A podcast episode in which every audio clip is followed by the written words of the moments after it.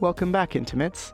I'm excited to find you experts to talk about love, connection, non monogamy, polyamory, relationship anarchy, group sex, kink, commitment, and lots of other intimacy and relationship topics.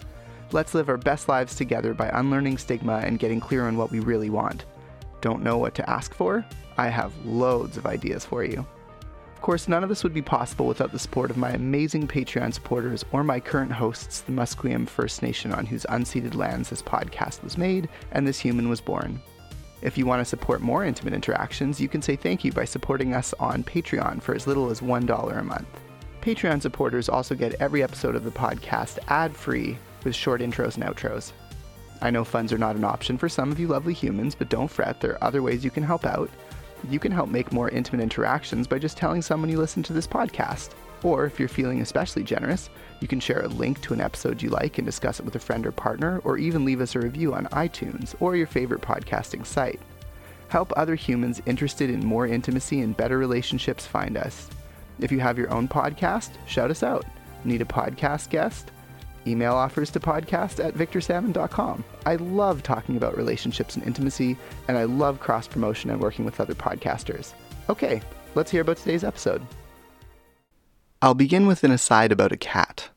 I mentioned Rescue Cat 27705 on this recording, who is a foster kitty with black and white tuxedo coloration and an incredibly sweet disposition that was found malnourished and abandoned on a wooden pallet. Since it's been with me, it's gained 50% of its body weight in under two weeks. It's still underweight and almost 11 pounds.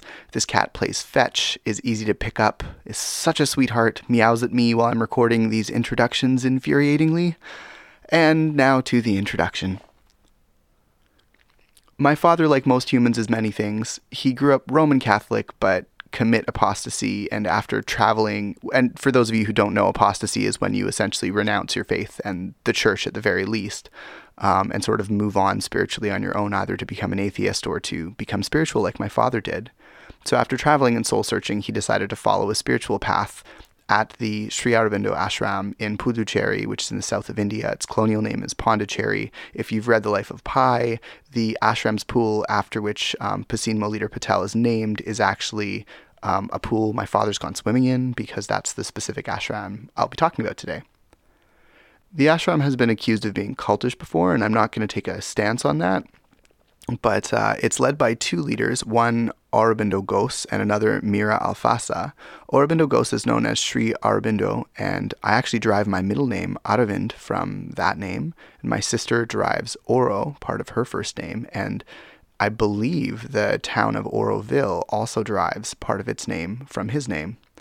He was, quote, arrested in the aftermath of a number of bomb outrages linked to his organization, but in a highly public trial where he faced charges of treason, dot, dot, dot, could only be convicted and imprisoned for writing articles against British rule in India, end quote. During his stay in jail, he had mystical and spiritual experiences, supposedly, after which he moved to Pondicherry, um, leaving politics for spiritual work. The other is Mirra Alfassa. In her young adulthood, she was documented um, being an occultist, um, being an atheist, and eventually became a spiritual teacher. She married and divorced Henri Francois Mar- Morisset, as well as Paul Antoine Richard. Um, so she's lived a full life, to say the least, or lived a full life because she's dead now. Um, she also became revered as the mother after I believe Sri Aurobindo said that she represented the Divine Mother archetype. I've heard stories um, from through my father that these two leaders actually are said to have known each other before they met and to have been in psychic connection before they were physically involved. Um, and I've also heard stories from my father about Aurobindo Ghose, Sri Aurobindo, um, psychically interfering with Hitler during World War II.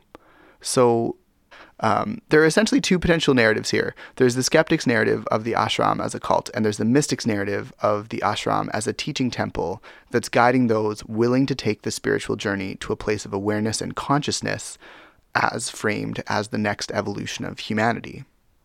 So, those are both interesting narratives to explore in their fullness, and I'll try and let the session speak for itself as much as possible and just sort of, as I said in the beginning, just sort of present this to you.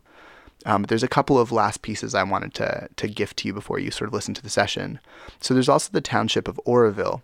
which sprung up as a place of spiritual communism, or if you prefer, um, to quote one man who actually met Mirra Alfassa, radical anarchism, which is not to say a bad thing. Anarchism is not necessarily a bad thing. Um, the idea here being that anyone could meditate and advance their awareness regardless of creed, nationality, ethnicity, religion, etc. Um, Auroville, I actually thought was a really interesting place. I didn't get to see a lot of it, but I got to see some of it, and the people there seemed really nice and interesting. And it runs on like a pseudo communist, um, co- I should say communalist at the very least, um, ethic, which is pretty neat. Everyone works, um, everyone gets fed. It also has this quite amazing structure, in my opinion, um, which I've been inside, called Matrimandir. It's an egg shaped structure with a gold lotus like um, well, with many petals that I believe are actually plated in gold in these lotus like arrangements on the outside. I sort of had the privilege of going into the inner chamber, the inner sanctum, and meditating, which was really cool. And I offer my experience briefly in the session. All in all, um, I'm trying not to have too strong an opinion about this one way or the other. My father is my father. I love him very dearly whether I apply a veneer of mystic or a veneer of cultist or something in between, he is who he is, and the narrative that people choose to ascribe to him is less important to me. Um, it would be especially upsetting if in any way it damaged my relationship with him or estranged him from me. So I'll simply offer as much as I can to you and let you make up your decision as to the frame you want to put on this very interesting portrait. Well, you hit the subject that I'm tend Gosh. to talk about. If you if someone's really sincerely interested, I'll talk sure. about it. If they're not, if they're just asking party questions, I'm not going to talk about it. Mm-hmm. And there are even lots of things I wouldn't say, even in this situation. Mm-hmm. Like like the old Chinese saying that uh, he who knows won't say, and he who says won't know. that is a great saying. I'd like to welcome everyone to another session of Intimate Interactions. I'm here with David Salmon, my father, and we're talking about the Catholic Church and the Sri Aurobindo Ashram in South India.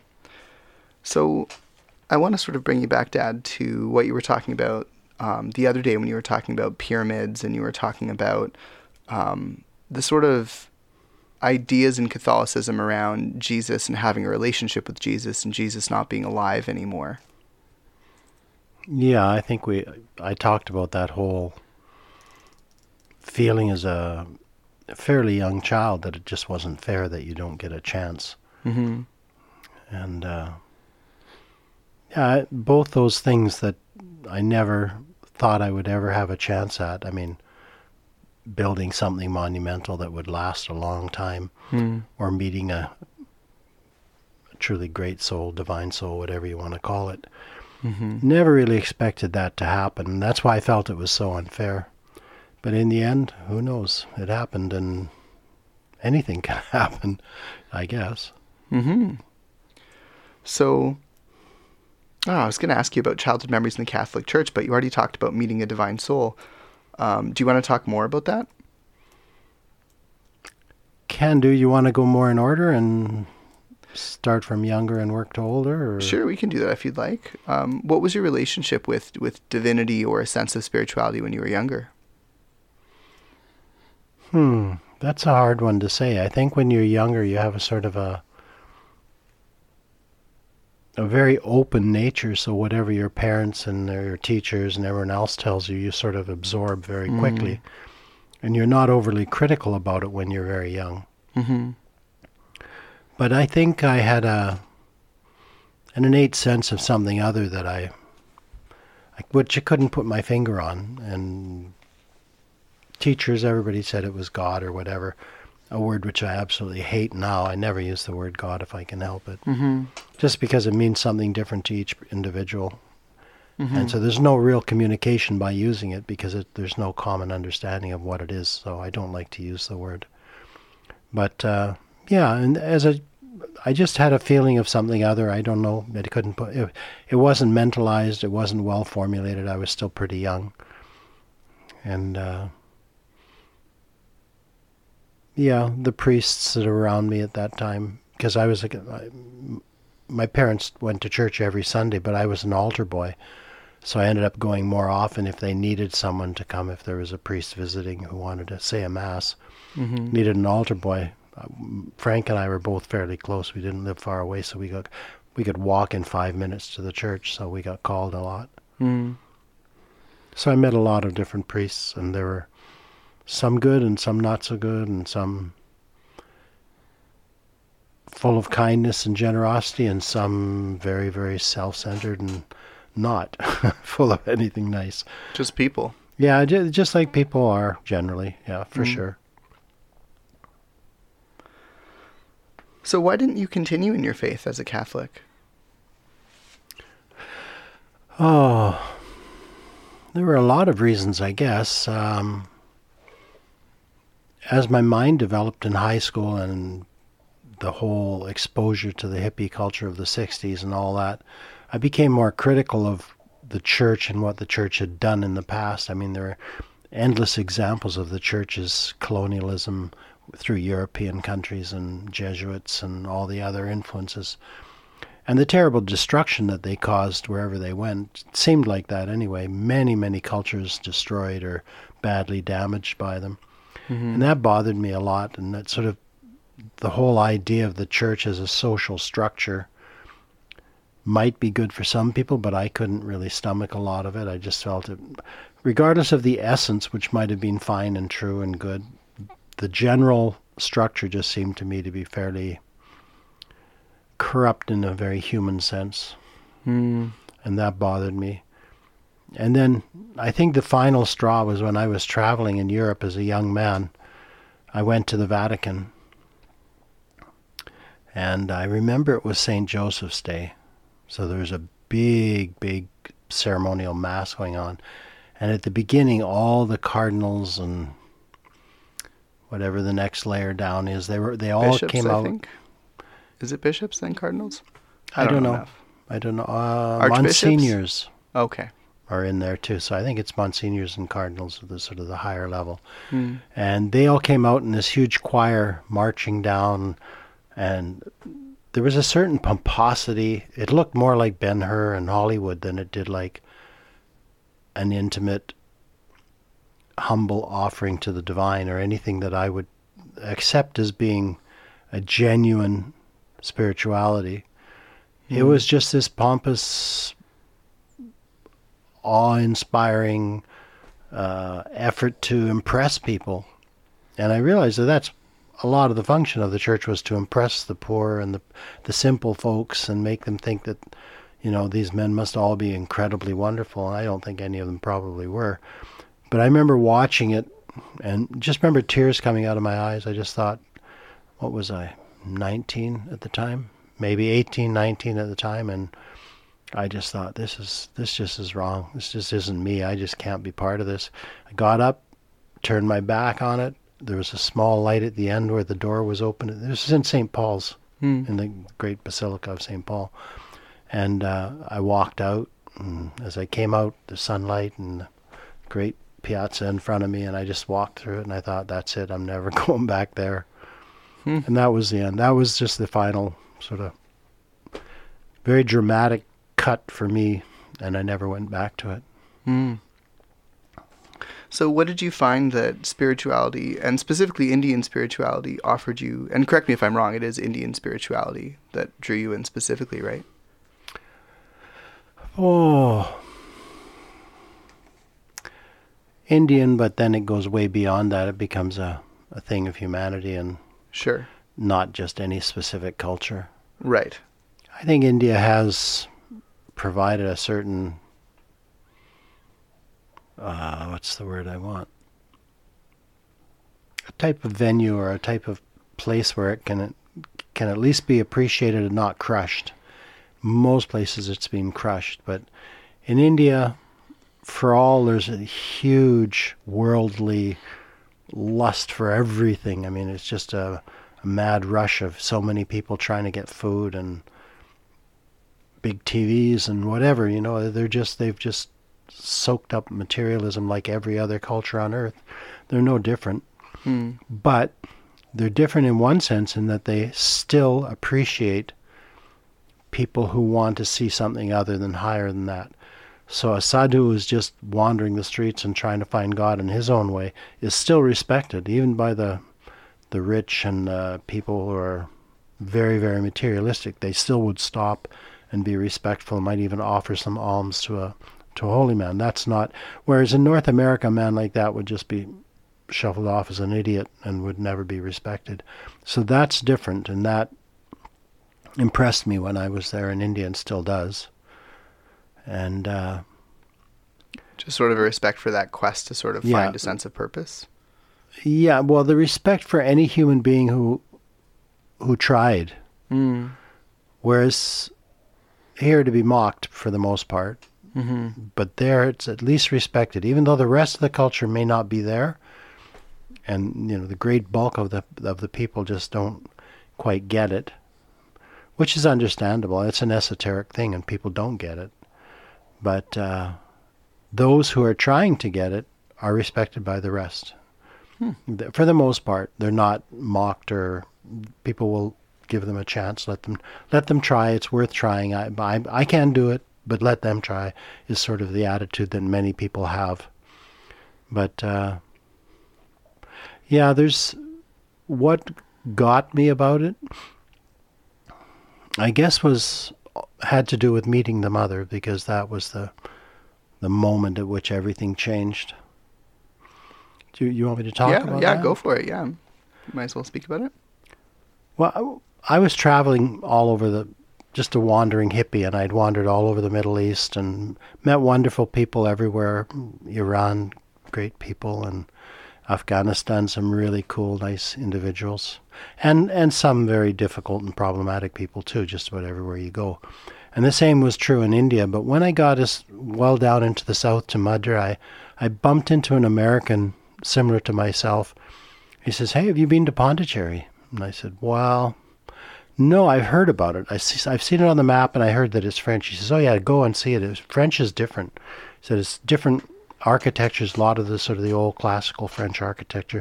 It's pretty cool. It's like a different atmosphere. Try it out at least once. You should see something other than the British India.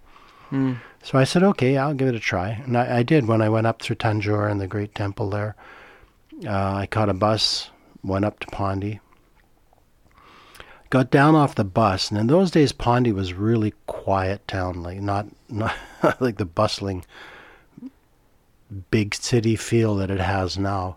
Not that it's that big, but it's still it's pretty big. It has a community of expats that live there, as well as, of course, locals. Yeah, of course, there's a large community of expats there now because of Auroville mostly. But in those days, Auroville had barely begun, just barely begun. Uh, but I got down off the bus and rickshaw wallahs, there were several of them trying to get people there. And as soon as this white guy came out, they were hollering ashram, ashram, ashram. So the closest one, I said, sure, I'll go. No idea what he was talking about. Just knew that ashrams are sometimes interesting and sometimes boring. Mm-hmm. But I thought I'll, I'll check it out. Why not have an open mind? I've got nothing else that I know about Pondy, so I'll go there. Mm-hmm. So I hopped in and haggled with him, agreed a price, and he took me to the ashram. That's a Sri Aurobindo ashram. Mm-hmm. And uh, again, it was very quiet compared to now. One guy at the front gate just says, "I'll just throw your pack at the side there. I'll keep an eye on it and go on in." Hmm. And sort of told me what was what I could see, the samadhi where Sri Aurobindo's body was, and that sort of thing. Hmm. So I went in and sat around for a while. I wouldn't say I formally meditated, but I just quiet. Something was there. Something was different. And so I, there's a there was a book section where you could buy books and things. So I picked up a couple of small books of Sri Aurobindo's writing, just to get an idea, see what it was about, and went back out. And the guy said, I asked him where can I stay? Is are there good hotels? He said we have guest houses. He said if you just walk all the way down the beach, or if you want, take an uh, get a rickshaw walla and just get him to take you down to park. So I went down to Parc à Charbon, the guest house in those days, and it was very inexpensive. And I decided to eat at the ashram dining room, which was easy in those days as well.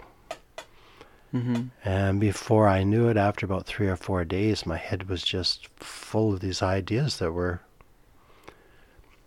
they were just, what's the word I want? They sort of penetrated. The, I'd read lots of other Indian spiritual sort of books and reading, but nothing like this. This just, for some reason, just kept dinging a little bell inside me. You know, just something that said, "Wow, okay, I'll, I can, I can't deny that." You know, and it all just seemed so true and so real. And after a few weeks, I was trying to get trying to get in touch with people that could teach me more, and I was led or told to go to see a a very fine man who was uh, had been the head of the Department of Oriental Studies in Cambridge, which is a pretty high sort of place to get to in the academic world. Sure. And he'd gone back to the ashram after that and stayed there. And so I was getting a very high academic to help me understand some of the stuff. So I was pretty lucky. I don't think I understood at the time how lucky I was to be able to. And he was so generous. Just come on, come every Monday. Come at this time. Have a cup of tea with me, and we'll discuss this stuff. And we decide which book we should start with, and we'll go through all the spiritual stuff. And you ask questions, I'll try and explain it to you. And after a few weeks of doing that, he asked me one day, "Have you seen the mother?" And I sort of paused and said, You mean physically go and see the mother? He said, Oh, yes, of course. I said, You're kidding. I mean, she must be really a special being, not the ordinary type of person. Does she have time to see a young, absolute uh, greenhorn like myself? I knew nothing. I was green. I didn't know anything about anything. I was just starting to learn and appreciate something was special here. He says, Don't worry about that. Just just if you want to go, write a little note asking for permission, and I'll take it up. He says, I go and see her every Tuesday, so give it to me and I'll take it up to her and I'll read it to her. And yeah, he says, you have to remember she's in her 90s, so uh, I just read it to her and she'll say yes or no or whatever.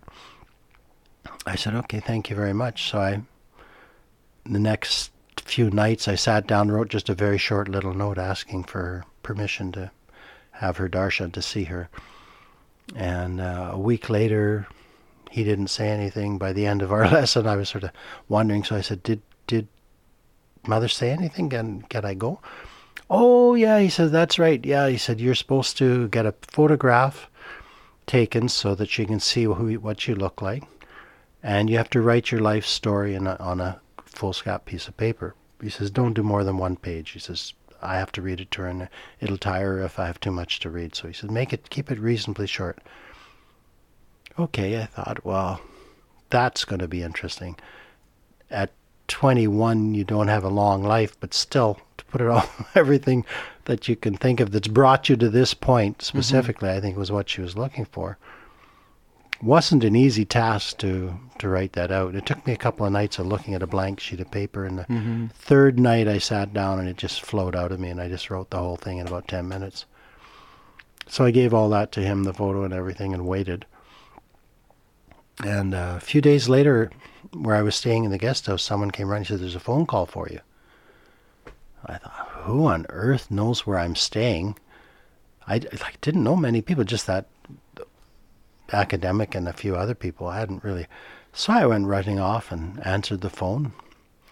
And it was Monsieur Andre, who was the son of the mother and worked for UNESCO. Uh, a really nice French gentleman.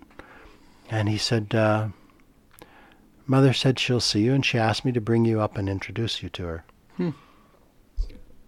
So I said, Okay, thank you very much. He says, Come tomorrow at around 9 he says, we'll have to wait a little while till people clear out some of the people that are getting instructions for running the ashram. And he says, then, mm-hmm. then we'll go and see her. And so next day he took me up. We waited until a few people were finished and got out. He took me in, introduced me, and gave, told mother my name. And I didn't speak. I just I knelt down because she was old and bent in a in a chair I didn't want her having to try and lift her head to look up at me, so I knelt down to look up at her. And things happened. Not much I can say about it. Um, I found myself in front of a consciousness that went back to the stars. Never realized that anything could exist in this world that wasn't limited like my own conscience, consciousness had been limited. I didn't realize this sort of vastness of being could exist in a human body. It was very mind blowing, really.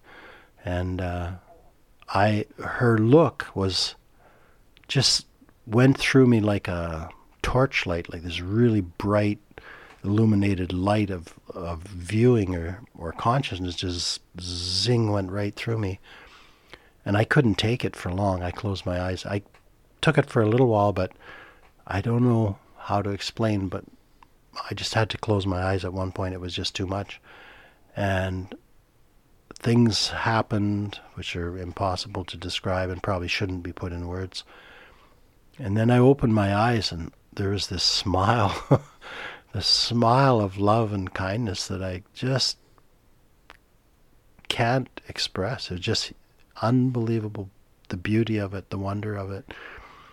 And and a noise, a sound like a groan or that's a, a terrible word to use, but yeah, this just this sound that came out of love and very wonderful. And then she reached out and she touched my forehead. And she turned away and I realized it was over. And I got up and went out. And I was going down all the stairs because she lives right up at the worst in a room right at the top of the ashram. And as I was going up, this old Bengali gentleman came up past me and sort of looked up to be sort of oh, someone coming down the stairs. And there's this smile on his face. And I wondered why. And then I realized there's tears running down my, my face. And I guess he just knew from experience what that meant. And I remember walking out the front of the ashram five or ten minutes later and looking at the world going by, rickshaws and people walking and people on their way to the market, and thought, my God, don't they know what's here? don't they realize? How can they just carry on like life is normal? It was such a shock. I, what I'd seen just changed everything. Mm-hmm. What I'd experienced, I guess. And that was the beginning. And after that, well, seven years before I came back to Canada to visit my family. Wow. Yeah, I guess a lot changed in that time. You ended up with a family and you were working at. No, no, that's seven years I didn't. That seven years you didn't have a family. No, no, it was later than oh, that. Oh, that's right. Because you didn't start your family until I guess 28? No, even older. How long? When, 30. 30 when yeah. you started. So my, you were... my Terry was born, I was just tur- turning right. 30. And you two are 30 years apart exactly. Well, yeah, it would have to be, yeah. Right, because yeah. you had her when you were, ex- yeah, 30. That makes sense. Okay. And I was in Auroville at that point. I'd after I worked for about a year and a half in the dining room mm, at the ashram in Pondicherry. Yeah, with this wonderful man Sitaramji, who's the one that Ronnie tells me the story about later. Mm. Um, I wrote a little note to the mother at one point because she she gave these little statements out that would come out and be recorded with a date that she'd said. And she said something about the importance of Matrimandir, this building at the center of Auroville, mm-hmm. not only for Auroville, but for the whole world. It struck me that she didn't say anything that wasn't true. I mean, if she said it, she meant it, mm-hmm. and it was true. And I thought about it for a while. And I thought, oh my God, if it's that critical a thing, what can I do to help? And so I wrote her a little note just saying, I'm happy here working in dining room. If you want me to stay here, I'll fine. But if you'd like me to go to Matrimandir, I'd be happy to do whatever work I can to help push it forward. And the gentleman, it was a different gentleman, took that note up for me. He came back down, and so I said, Well, what did mother say? And he just laughed at me. Well, not at me, but he just started laughing. And I said, What? What's so funny? He said, I've never seen anything like it before. He said, She just pointed her finger to the north towards Auroville and motioned with her hand three times and said, Go, go, go. And he laughed. He says, no question about what she wants you to do. So I said, Well, that's good. It's clear. It's simple. I'm on my way. And the next morning, I had all my stuff. Well, my backpack is about all I had anyway, on the back of my newly purchased cycle and cycled out to Auroville and, and started introduced myself to people there and said I'm here to help and pitched in and was there for but it ended up being 11 years well wow. 10 I guess out that's, there That's a long time. Mm. So that was when you were 21 still, was when you, you, you said you worked for a year and a half, so you'd be Yeah, like about 22 and a half. I guess, yeah. Then you took off to Auroville, and then you stayed in Auroville for another 10, 11 years.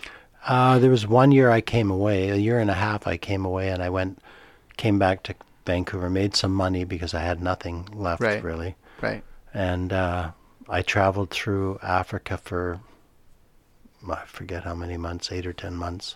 That's awesome. Yeah, all across West Africa and down through Zaire, up the Zaire River, and into uh, Burundi, and flew to Kenya, and eventually flew back to Mumbai and back to India.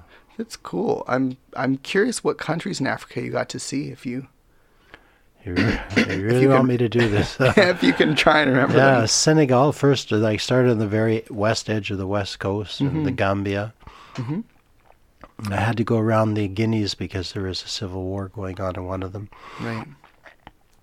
So I went to Sierra Leone and Cote d'Ivoire, and then I traveled north, went up to what was then Haute Volta, which is now um, Burkina Faso, Mm.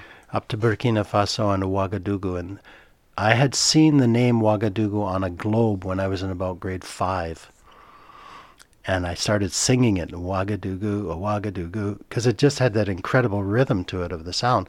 And I remember keeping that and thinking, one day I'm going there. That I love that name so much. I'm going to visit there one day. Absolutely no idea that I ever really could. And there I was in Ouagadougou, and it was just incredible. Serendipitous. Yeah, I really liked it. And then I met a guy from the Peace Corps who was working in the north of Togo, so we traveled together through to Togo, and he showed me around his area in the north, and and I traveled down to the to Lomé in the south of uh, Togo, and then into Benin, and then into Nigeria, and all up through northern Nigeria and out through into uh, the north of the Cameroons where I met my first great love. um, I won't go into all that, but you know that story anyway. Yeah. So, um, yeah, I'm back down to the south of the Cameroons. Mm-hmm. Um, and how did I? Oh, I flew from there down to, Zaire, to Zaire, which is now the Congo Democratic Republic of the Congo was Zaire in Mhm. those days, Kinshasa, hmm and from Kinshasa, I took the riverboat, went right up into the interior, and ended up in Bukavu and uh, Goma and Bukavu, where all the trouble was with Rwanda and all that was happening Oh, up there. But that wasn't quite happening yet. I was Right. there just ahead of all that. hmm Uh, in fact, I missed that first big outbreak of Ebola by two weeks. Really? I went with a bus. I went right through that same hub town where Ebola spread from that first big outbreak of Ebola. wow. I missed it by two weeks, which was fortuitous. Yeah, that's lucky. And uh, yeah, traveled through uh, that area with some friends in Burundi. Took another short hop over to Nairobi.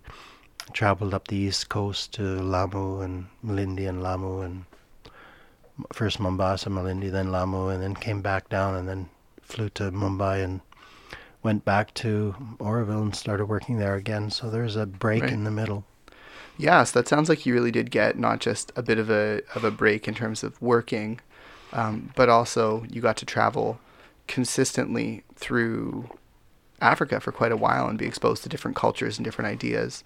And all that time, you didn't feel, you know, like there was any culty aspect to the ashram or that.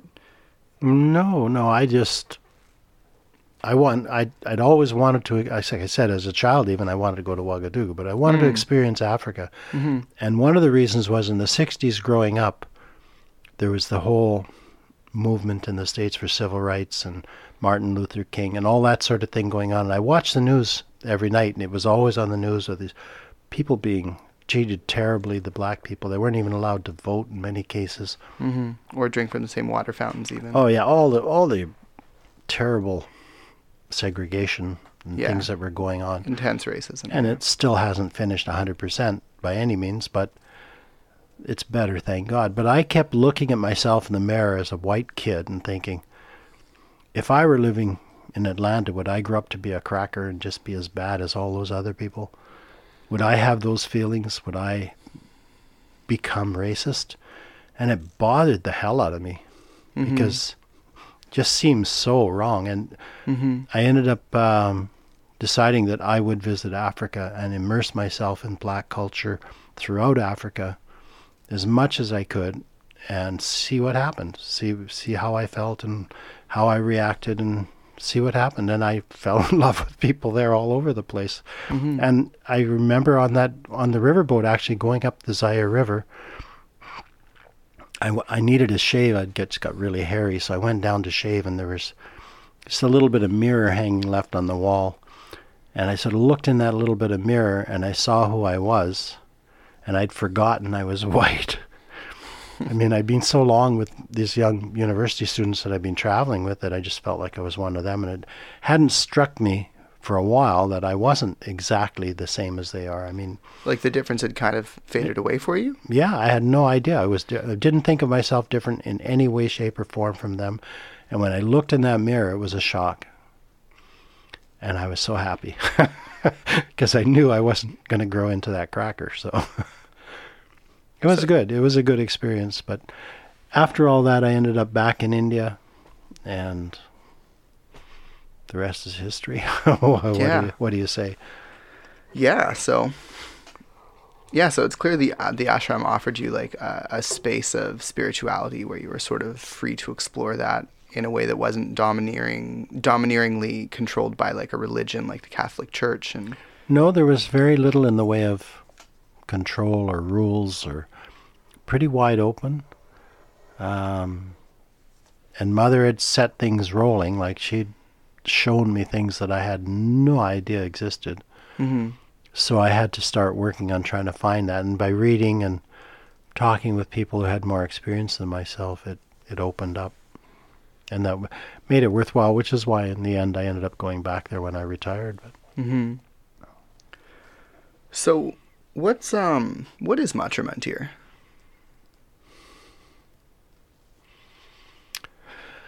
Ah, it's a kind of focal point for the power that is changing the earth.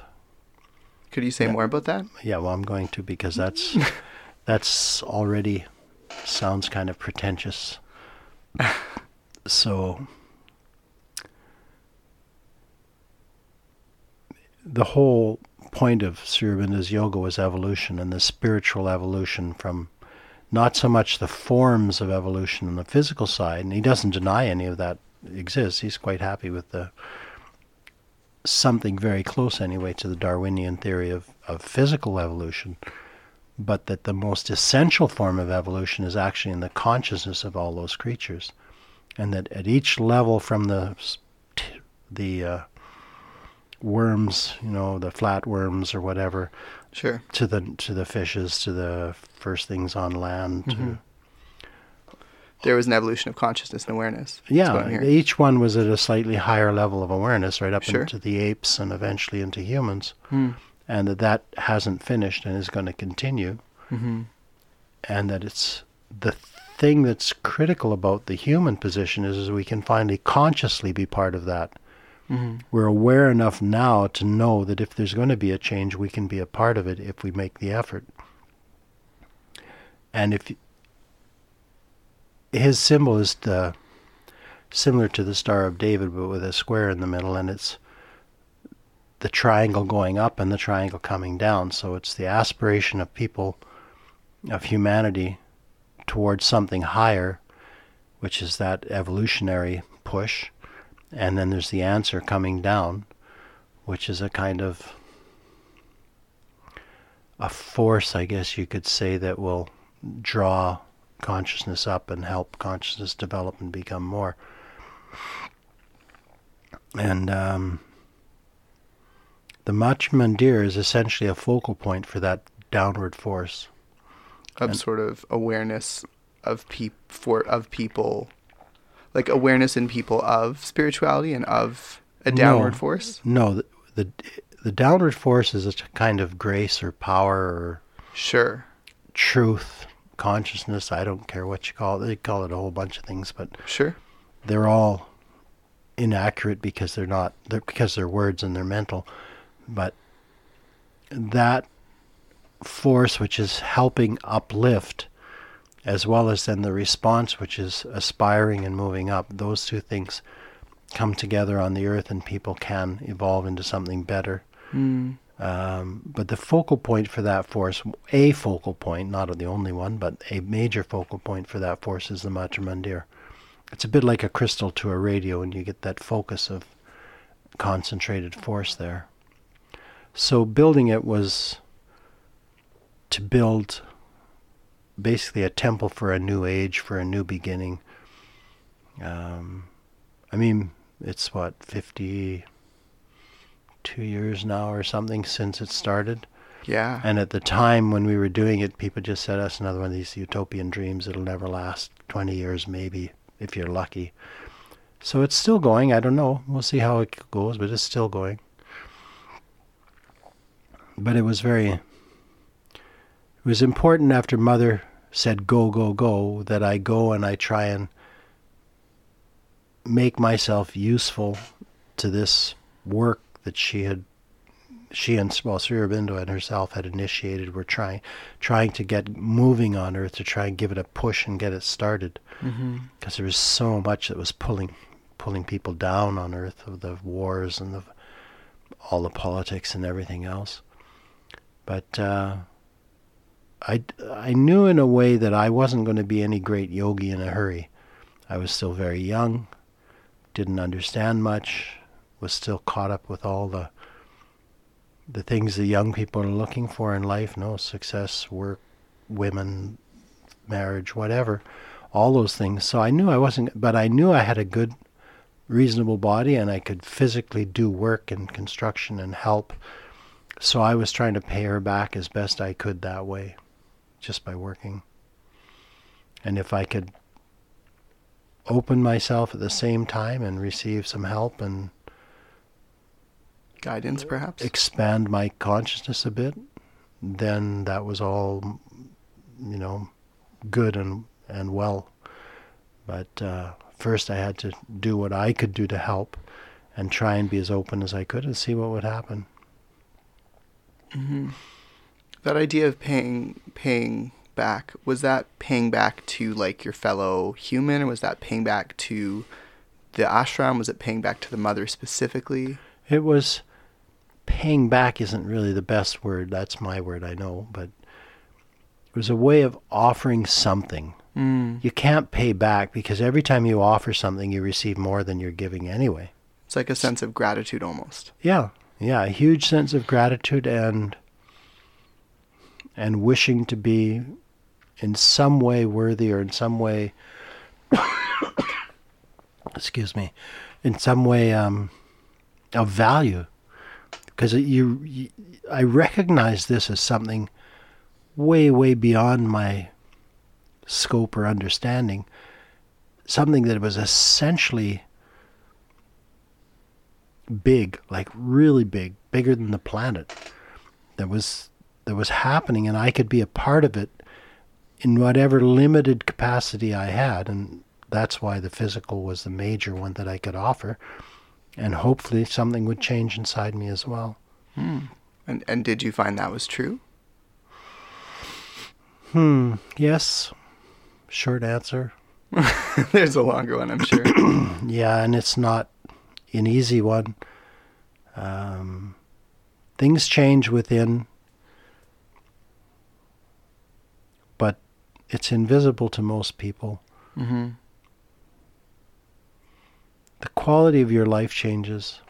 It's just, uh, well, I, I mean, I went back there, what, eight years ago. So when I was about 61 or so, 61 or 62, I retired and went back there. And the work continues, and I feel changed more since then. Mm. Hopefully, I'll live a little bit longer and can do some more. I don't know. Do you want to talk about um, just briefly what sort of work you did for Matrimandir? Well, it was, it's a huge ferroconcrete structure in its sort of framework anyway. So yeah, we did everything from the steel work that had to be done, steel binding, steel bending, fitting, um, the centering, all the all the wood uh, shutters that had to be fit together, and everything had to be measured to within millimeters. I mean, it's very precise because of the curves in the building. And we didn't have even a laser to work with in those days. Mm. You had to use really strong, tight wires and things to have reference points that wouldn't move. Uh, and we poured an awful lot of, we mixed and poured. I, a lot of times I worked the mixer and mixed bags and bags and bags, a hundred bags of cement a night, Oh. going all night mixing, two bags at a time. like a, like a graveyard, like overnight work. Oh yeah, start at three, four in the afternoon. The ashram would send a bus of all the students and ashramites who wanted to pitch in and help. Otherwise, we could never have enough people. People from around Auroville would cycle in, and we'd have these huge concretings, and we'd have tea and snacks as much as we could to help. Because people get exhausted. It's a long, Right, hard- right. It's hard work. The vibrating and all the other things, the shoveling of the materials into the mixer is all Mm-hmm. manual. Everything had to be done manually. We Mm-hmm. pushed. They had these big wheelbarrows that we had to push, which were very heavy. Mm-hmm. And uh, It's okay if the cat gets on the recording. Then it, you know they'll just be a special guest. Rescue cat two seven seven zero five. Everyone. yeah, fine rescue. But uh, yeah, no, there's lots of hard physical work. So we were glad for the help that we got on those concretings.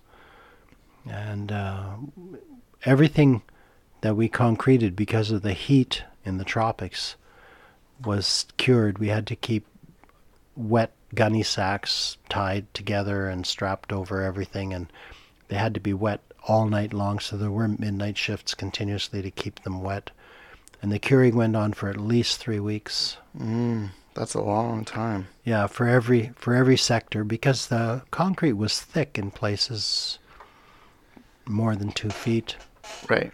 and long, what I don't know, twenty feet long, the beams. So So pretty big slabs, probably. yeah, and it went went up about seven feet tall. Oh, So wow. it was a big. That's why so many bags of cement for one concreting, and there were major slabs that tied all these things. There was four of these twin towers that went up, and then they were linked by a big slab that was curved like a dish, and that turned into the bottom of the globe that went up. So it's a huge globe, and there's a chamber in the top half of that globe. Mm-hmm. But uh, It's actually quite beautiful. Having been there myself, that one time I was invited to actually go, and the construction was still ongoing then, I believe. There were yeah exterior to that, I think. Would have right exterior. The inner the inner chamber was done, the inner Mhm. sanctum, and that was 20 years ago because I would have been 12, 13, and I'm 33 now. So 20 years ago, I got to go and sit in the inner sanctum of Matrimandir, which was otherworldly in how quiet it was. I was very shocked at how well insulated it was. And even though there was construction going on and we could still hear drilling and construction and stuff, it was very faint and it was so quiet. I remember even the subtlest shift on my pillow, um, any movement whatsoever, fabric on fabric, you could hear. Even breathing was loud. I think I shouldn't say this for anyone but myself, but there is a a silence beyond physical silence that's there, Hmm. and that gives you, even if there's physical noise, you can enter into that, and it gives you the experience of silence, even even if there is some physical noise, some sound waves around. There's a Mhm. deeper, more powerful silence than that. Maybe not everyone's experienced, but certainly I've experienced that. Yeah, I I believe that. Um, for me personally, I didn't experience that. I just experienced a very quiet room, and I think the other thing that hit me was the sense of energy in the room, in the sense that all of the people were there breathing alive, and you have that sense as a human of just community and of people, but everyone was incredibly still and unmoving because they were meditating. Hmm. And there's something about being in a room of people that are meditating that does have a special quality to it. Oh, always, yeah. Group meditation always has a special quality. Mhm. Wherever you are, it doesn't have to be in a special place. And then there's the sun tracker as well. And there's the poured sphere of glass that's in the center of the inner sanctum. And the sun tracker, um, tracks the sun obviously all day and funnels the sun into this column of light that descends from the top of Matrimandir down into this poured um, Into glass sphere, yeah. sphere. And the Goes glass right through the sphere, sphere. right, and the sphere diffuses a small percentage of that light into the room, and you get this Mm-hmm. beautiful ambiance where you can see motes of dust and things in the room just kind of wafting about. But it's not bright or super well lit, even. It's kind of dim. Yeah, But the- the pillar of light's so stark and, and and it's a symbol it's sculpted and the descending force. And Yeah. that that light goes through that pillar, through a hole in the slab that you're sitting on, and Mm. right down into to the earth at the bottom. Hmm. So it's a symbol of that force that I talked about, that descending, um, lifting force that's Mhm. trying to uplift the world. encourage that sort of the aspiring that are willing to sort of pick up that mantle, as it were. Yeah, yeah, it's a lovely symbol, and I think there's a reality to it, but not everybody will feel it, you know, the way I do necessarily. I'm somewhat agnostic to the whole question myself. I've no issue with people um, having or not having that experience. It's really just uh, Hmm. what my experience of it was that it was really beautiful. Yeah, and you were 13. That's true. I was 13. You'll have to come back. I I mean, yeah. If, when if if and or when I have the money to to fly to India and back, I will. I will certainly want to make that a stop. Like that would be a place I would come to see. Least you know, not not least of which would be because you're there, or at least Hmm. in Pondicherry. hmm Well, even if I'm not there, Hmm. come anyway. Yeah, I guess so. I'm not going to be there forever. Yeah, that's true. Well, I doubt my traveling days will extend past the next 20, 20 30 years, but you never know. Well, I may not. I'm definitely not going to extend past the next 20, 30 years. Well, you said mother made it to 90, and, you know, you're turning 70 in the next nine days here. So, So that'd be days. 20 to get to 90. That's right. It'll be 20 years to get to 90. And there's, yeah, I, I mean, I don't know. How, how do I know? Could be tomorrow. It could be 90 years or 20 years from now. Yeah. Just Well, there's no way of knowing. And it doesn't matter. I'm quite happy when it comes. It comes. I've just got to do my best. hmm So I think we've done a pretty good job of sort of setting the stage for what Matrimandir is and talking about why building it was so important to you. Um, so you you'd still say you feel a pretty strong connection with Matrimandir then? Yeah, and you have to remember when you say it was important to me that in the other podcast I talked about Mm. the unfairness of not getting to be with Jesus or not getting to build the pyramids. Mhm. And both those things were answered for me when I saw the mother and then when she sent me to build Matrimandir. Mm. And I felt like both those unfairnesses I, I just didn't want to accept as a little kid. Mm. Here I was as an adult and it was happening and real and whether anyone else saw it as that, that's was the answer for me to my so don't say something can never happen. Anything can happen Sure. one way or another in this life. And it was like a perceived injustice because Jesus was supposed to be this special person that was the, Son of God. And Yeah, well, the apostles got to see him. Right. All the people alive at that time period would have got to have meet. They would have met the Son of If God. you want me to believe this guy, you let me see him. Let me Right. talk to him. like I'm supposed to take your word for it, but you know, Yeah. all these people who are having their souls judged all the same got to actually meet him. Like that's pretty convincing. yeah. So yeah, no, that, as a and it, this wasn't formulated as clearly and as richly as you're trying to put it Mhm. now. I was what seven, eight, six, seven, eight, very sure, young. sure. but it just seemed unfair to me at the time in, Yeah. from a child's perspective and as an adult it was like damn this this really does happen hmm so i was happy Meeting someone special that has more awareness than you. You mean just like that can see further than you can see, like that kind of idea. meeting someone who's the embodiment of truth and Mm. and this vast consciousness that was beyond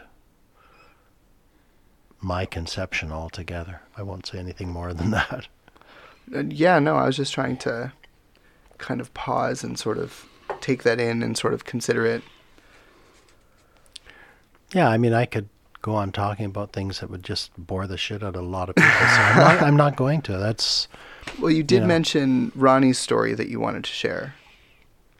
yeah, that's right. I did. Sitaramji was this South Indian gentleman who ran the washing section of the dining room when I first went there. And I say gentleman meaning a gentleman, like really Mm. a special person. Just the embodiment of kindness and no judgment. I mean, I had long hair when I got there and everything. He never looked at anything. Most Indians didn't like hippies and had a very bad opinion of hippies, but Sitaramji looked at you and he looked in your eyes and he looked at you and he was like, Yeah, you want to work? Sure. Come, I'll show you. I'll show you where you can work. And he was always supportive and kind to me. And when mother sent me out to Matrimandir, I would try to get back to the ashram once a week, not every week because it's a long 12 and a half miles or so of cycling in and back out, or probably kilometers, I think, 12 and a half kilometers, be it. Yeah, not miles. But that's still a long way to say. And the roads were just ugly, full of holes and and sand and oh, had to push your bike all the time. It was really tough. But yeah, if I went in there, he'd say, uh, "Yeah, come and work with us, and you can eat for free. Don't worry, you never have to pay here if you're, especially if you come and volunteer and help," which I always did. So that was really nice for me. I just felt it was so welcoming and kind. But later on, after I'd left, and even after you were born, I guess. Hmm. Yeah, I forget how old you would have been when I went back. I took uh, I took you all back once when you were what, twelve or thirteen? I think so. Hmm. But I think I once went. before that when you were smaller too, because I remember Right. pictures of you being pushed in a buggy. There so- were pictures of me being pushed in a buggy, so clearly we went to was it the Taj Mahal? Yeah, we did, amongst other things. Yeah, and went went down to the ashram as well. I guess I can cross that off my bucket list. It's something I have done, Even though you can't remember. even though I can't remember it. yeah, yeah, sure. Well, you you wouldn't be lying if you said you'd been there. That's true. But um, yeah, it was much later when I was going back to visit that I would see Sitaramji. His sight had gotten so bad that he was certainly technically blind, but he he had these huge thick glasses, and even with those, he he couldn't see faces or anything accurately, and his hearing had gone too. And people said, "Well, there's no need talking to him because he really can't hear you." But whenever I went to see him, before I sat down beside him or anything, he'd say, "Ah, David." He knew. He knew right away I was there. I whether he could see me or just felt me, I don't know. And when I spoke to him, I would lean in close to him so that it, I was only a foot away from his ear. But I wouldn't shout or anything. I just talked normally there.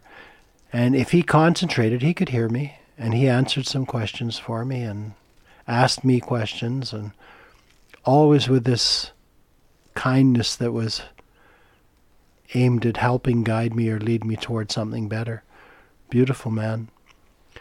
And after a few times of visiting him, he wasn't there. He'd gone, he'd passed away. hmm And Rani, who had been taking care of a Bengali woman who had been there when I was first there, hmm mm, a few years older than me perhaps, she said, "Come up to Sir, to Sitaramji's room, and I'll tell you about how he passed."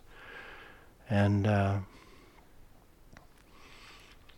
it's not a story that I would tell everybody usually, but in this case, it's kind of impersonal anyway. So I'll just tell it in a brief way.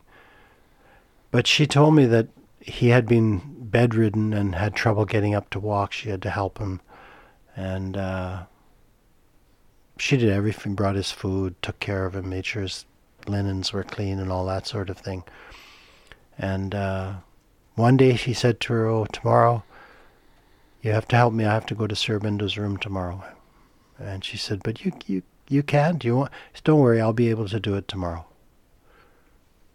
And she thought, "Is he getting senile or something? Like, Mm. can he really get up and walk? He hasn't been able to. We've tried, and he's having such a hard time just to get to the toilet, let alone go all the way there, even with a car or whatever." And uh, the next day, he insisted she take some money from his cupboard, all, most just I think everything that he had left, put it in an envelope, and he took it and he made a donation at the Sri room, meditated there for a half hour or so, and he came back and he sat on his bed and he said, Okay, I have to leave my body tomorrow morning. He said, She said, Well, how do you know this? He says, Don't worry, mother told me, I know. Just just help me. She says, Anything, just tell me anything. He says, Okay. He says, Make me comfortable this evening and, and help me. I'll lie down on my back and I'm going to chant a mantra and I want you to chant it too. She said, Okay, I can do that. And he says, I will get weaker and weaker with the chanting and then I'll stop. But you keep chanting. And he says, When the sun comes up, you can stop chanting. That's fine. But don't call a doctor or don't call anyone because I won't be breathing. Once the sun comes up, I'll stop breathing. And he says, Around 10 o'clock, give them a call. He says, They'll come. And uh, I don't want to be disturbed until that time. Just let my body rest there quietly. And so she just sort of went along with everything, chanted the mantra, and sure enough, everything he said happened exactly as he said it would. And he left his body completely peacefully, calmly, consciously. And uh, 10 o'clock, she called the doctors, and they said, Oh, he's been dead for a little while. He said that was his instruction. Mm-hmm. Uh, I don't know if they were pleased with her or not, but there wasn't much they could do at that point. And I thought after she told me about that, because I knew he was a special person, he was a really fine fellow. I thought, boy, if only I could die like that, with that Mm. kind of conscious, deliberate peacefulness, no fear, no worry, no anxieties about it, just absolutely peacefully and consciously. Yeah, it's the dream, like to be able to choose and to know and to have that intentionality. Yeah, it's not so much to choose, but to know the time is coming, to accept it fully and go with it and be happy and peaceful in it. That's that's awesome if I can do that. Uh, I'll be happy if I can get that far. I don't I don't know that I can. I'm not uh, I wouldn't put money on it. Let's put it that way. But I'm going to do my best. We'll see. Well- but I think I can be peaceful anyway. That's important. Hmm. Well, thank you so much for joining me and talking about this stuff. You're welcome. I'm glad you gave me the opportunity. So, how was it, Intimates? Did you love something you heard, or maybe you're upset by something I said? Leave your comments on facebook.com slash intimate interactions, or you can go to patreon.com slash Victor Salmon, where you can find our Discord server. All of these communities are available on intimatepodcast.com, and I genuinely look forward to speaking with you soon. If you liked it, please consider helping us pay for show costs over at Patreon for as little as $1 per month. It's incredibly helpful. It's just a dollar a month. If you can afford it, we would hugely appreciate having your support. And hey, if that doesn't work for you, I completely understand. You can also help out by going to leave a review on iTunes or other favorite social media platform. Social proof like that helps so much with visibility and audience building. It helps other intimacy and relationship nerds find us. And if any of that just sounds like too much work, you can always do something really simple and it still goes a long way. Something like just tapping share and sending an episode that you liked, maybe a favorite, to a friend or partner, or maybe you can send them something you think they might really like. That's probably more considerate. Thanks so much for your time and for your help in keeping us making more of intimate interactions. Oh, yeah, I almost forgot. The intro music was Driving in the Rain by Timecrawler, and this outro music is Acoustic Blues by Jason Shaw.